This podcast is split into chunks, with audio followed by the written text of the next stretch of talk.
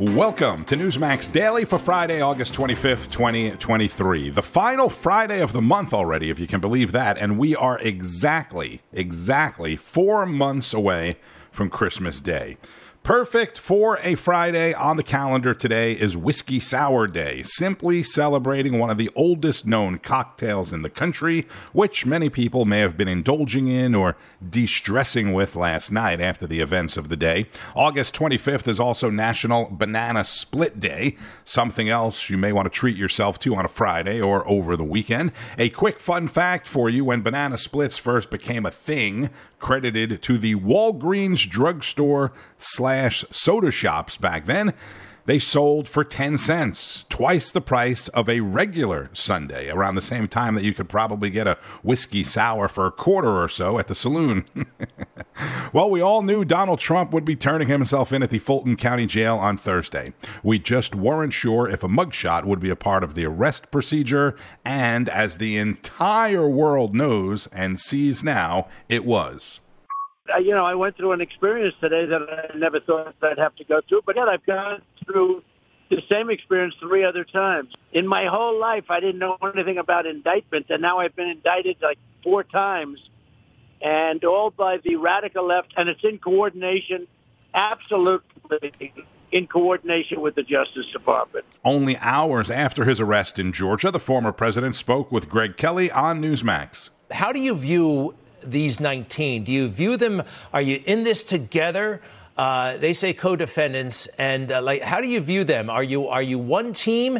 And also, I think they're trying to make this trial happen in October, uh, which sounds kind of crazy. Well, they wait three years to do it, and they take their time. Everything takes their time, and this is only not only here but also deranged Jacks who is uh, absolutely, he's like a lunatic. He's gone crazy. But they waited years to get the, you know, to go through a case, and then they drop it right in the middle of the election when I'm leading Biden, Biden by five or six points at least. And but right in the middle of the election, they drop it. And I, I tell you, you just said something that's uh, very true. I looked at some of the other mugshots. Can you believe it? And uh, Rudy's a tough guy, and Rudy can handle it. His greatest mayor, and your father was the greatest police commissioner, but the greatest mayor in the history of the city. I look at some of the other people. Now, I don't know a lot of those people.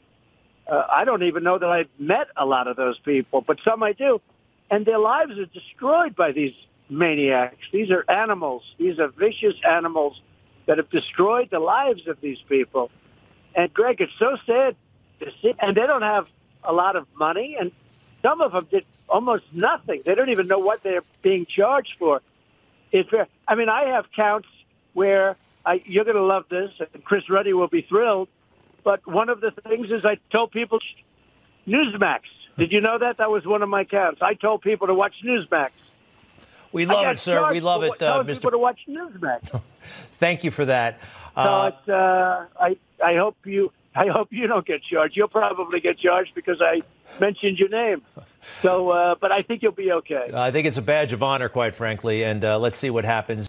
President Trump on Greg Kelly reports last night after the Georgia indictment and the mugshot. As you likely know by now, Trump immediately posted what will become the most famous mugshot in history on his Truth Social platform and then shared it on X, his first post on the platform previously known as Twitter since January 8th of 2021. That was 2 days after the riot at the US Capitol when he wrote, "I will not be going to the inauguration on January 20th." More from former National Press Secretary for the Trump campaign, Hogan Gidley. We are going to use this mugshot to our advantage as best we can and mm-hmm. show how this president has been the target of a weaponized government that's clearly going after its chief political rival. But the left's going to use it and say, look, this guy's indicted. Look, he's been, uh, you know, he's got a lot of these cases, uh, years of jail time hanging over his head. Look how horrible he is. I think the American people, I hope the American people start to take a look, though, at what the government is doing, not just to Donald Trump but to everybody else. If you like the wrong tweet or download the wrong podcast, attend the wrong speech, if you're pro life, you go yeah. to jail. If you're concerned yeah. about teachers transing your kids behind your back or teaching critical race theory, they're coming after you. Mm-hmm. Donald Trump is the tip of the spear here. He's got the bully pulpit. He's the former president, so he's the voice. It's just what he said in Erie, Pennsylvania. They're not indicting me, they're indicting you. Yeah. If he sticks to that message, he'll be in good shape. Good, simple commentary there from Hogan Gidley on Frontline with Carl Higbie. But I'm old enough to remember 2016. It was your patriotic duty to question the outcome of that election. If you mm. didn't, you were in league with Vladimir Putin. You were part of Russia's propaganda machine. 2020 comes around, guess what? Now you should be indicted for it. Democrats have been complaining about elections since 2000 with dimple chads and hanging ballots in Florida, questioning everything from 100%. hack machines, Kamala Harris, Speaker Pelosi, Chuck Schumer, Hillary Clinton, Barack Obama. They all did it. Again, that's former National Press Secretary for the Trump campaign, Hogan Gidley. He left out Al Gore in the highly contested Hanging Chad 2020 election. And those are only the ones from this century. Washington is the most hypocritical place in the world. What's good for one party is never good for the other party, and the people, us, we, are always caught up in the middle and on the losing end. So now Jim Jordan and the House Judiciary Committee are going to investigate the extreme. Now I sound like Chuck Schumer, extreme MAGA. No, the extreme actions of Fulton County DA Fani Willis. What you talking about, Willis? More from Greta Van Susteren. The House Judiciary Committee Chairman Jim Jordan wants answers from the Fulton County District Attorney Fani Willis in a five-page letter today to the DA Jordan noted several matters he wants answers to, but one sentence stands out suggesting what Jordan thinks about the indictment. Jordan wrote in part, Four days before this indictment, you launched new campaign fundraising website that highlighted our investigation into President Trump. Now, the letter also includes this. There are questions about whether your office coordinated with DOJ Special Counsel Jack Smith during the course of this investigation, and Congress has an interest in any such activity that involves federal law enforcement agencies and officials that fall under its oversight. Close court. Jordan also questions the DA's request that the trial begin on March 4, 2024. He writes, Moreover, you have requested that the trial in this matter begin on March 4, 2024, the day before Super Tuesday, and eight days before the Georgia presidential primary. House Judiciary Committee member, California Congressman Darrell Issa joins me. And I should add that, that she's also now moved away from that uh, March 4th date because one of the defendants has demanded a speedy trial. You know, it's going to be in October, and she's going to end up having two trials, and it's hard to hard to separate these. So she's got herself a little bit of a nightmare. All right, um, you're on the committee. Why are you interested in Fani Willis? Well, basically, if, if you were going to ask me what she's doing, she's interfering with a presidential election. Uh, and we have a legislative purpose because Congress has a, a requirement to make sure that we, in fact, have free and fair elections, including presidential. And so anything that effectively ends up being political interference either by the administration or by Democrats, doesn't matter, Democrats, Republicans in the various states, actually uh, runs afoul of our responsibility to make sure it's free and fair. And Greta, here's, a, here's one that wasn't in the letter. All four of these trials, is there any harm in delaying them until after the presidential election? Is there any, anything that would toll on it or anything else? And the answer is no. So, yet another investigation or probing. California Congressman Darrell Issa of the House Judiciary Committee on the record with Greta Van Susteren. The other news dominating the airways yesterday was, of course, Wednesday night's GOP debate and Donald Trump's interview with Tucker on X. We get more from Chris Salcedo, host of The Chris Salcedo Show on Newsmax. Going into last night, I had one standard who will keep the focus on the harm being done to our people by inhuman leftists in our own nation and abroad? Evaluating what made news in the Never Trump debate and having watched Tucker's interview with President Trump, I was left wanting. From the open borders to the degradation of our military to our loss of freedoms and economic prosperity to rampant crime. The American people are being harmed by an Obama regime under the cloak of a doddering and clumsy fool playing White House with Jill and his crackhead son.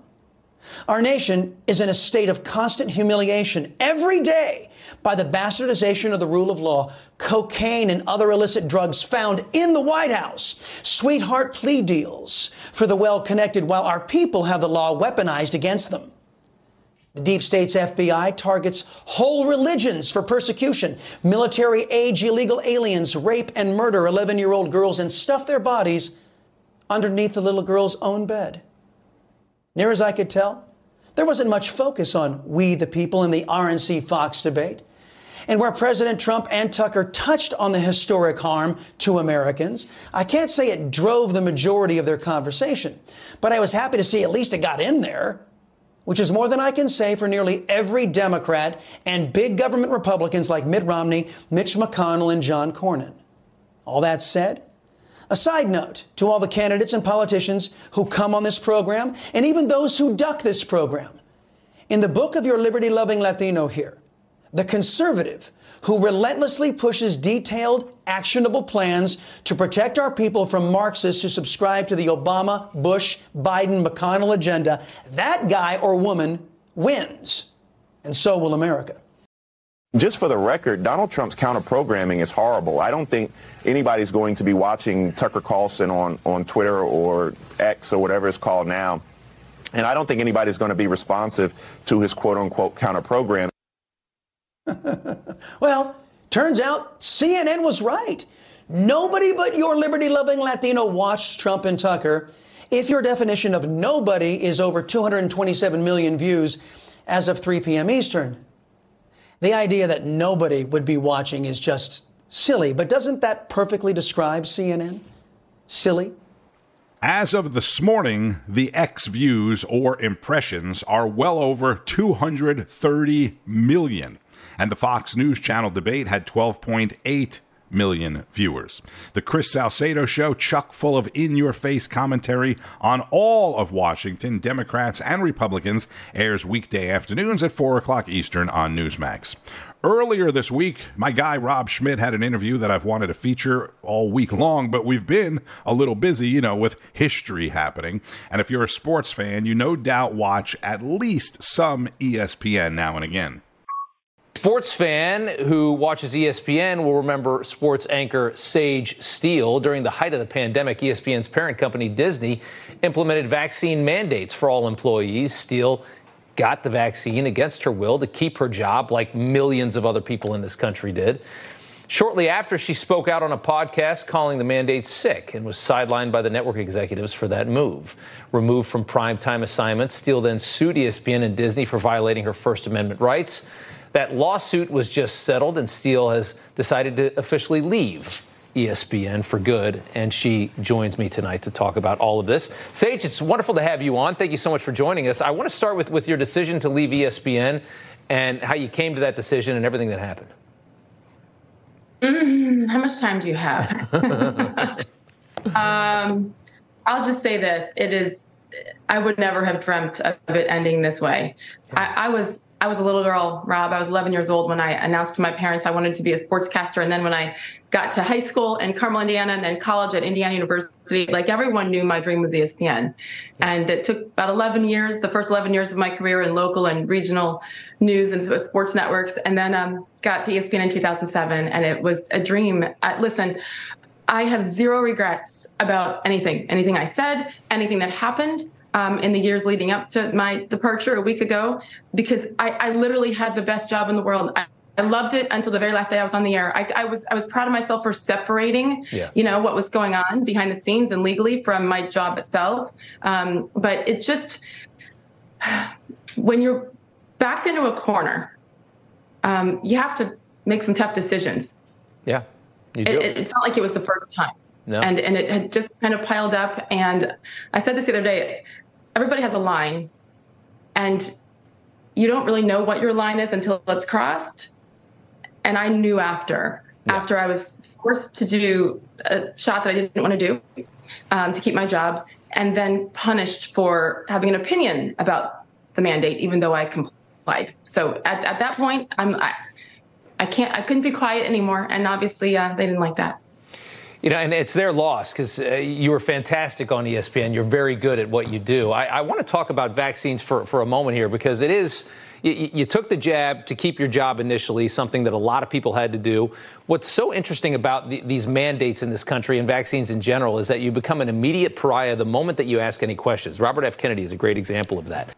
That is former ESPN sportscaster Sage Steele on Rob Schmitt earlier this week. And Rob mentioned the corporate mandate that many of us were faced with. And this was interesting.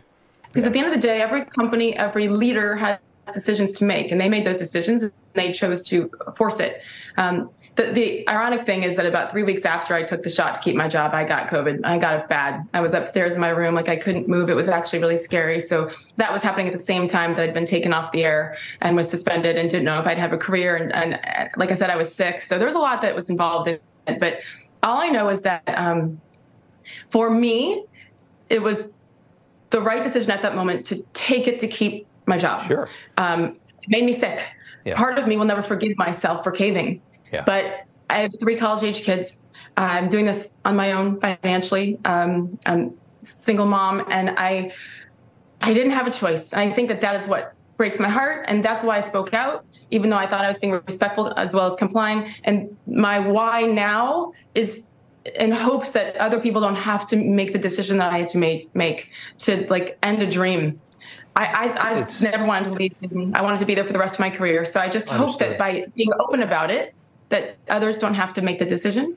Ter- terrifying to see, you know, how, how quickly we've moved into this kind of political corporate orthodoxy in this country, where they, they, they just want to control. And the moment that you break from their control, uh, look at how they just laid the hammer down on you at a company uh, as big as Disney and ESPN. Rob Schmitt and former ESPN sports anchor Sage Steele echoing the sentiment and the circumstances of millions of Americans as we head into the weekend with yet again new concerns of COVID and COVID cases on the rise, COVID talk back on the table. And while we're talking about sports, sort of, WWE fans and the world of wrestling have been rocked by two deaths in the past two days. Current superstar Bray Wyatt passed away yesterday at the age of 36, reportedly from complications of a heart issue that he had been dealing with. Wyatt, whose real name is Wyndham Rotunda, is the son of wrestling star Mike Rotunda, and his grandfather was the famous Black Jack Mulligan. He also had uncles that were wrestlers. The day before that, former superstar Terry Funk, who wrestled for nearly five decades, died at 79 years old.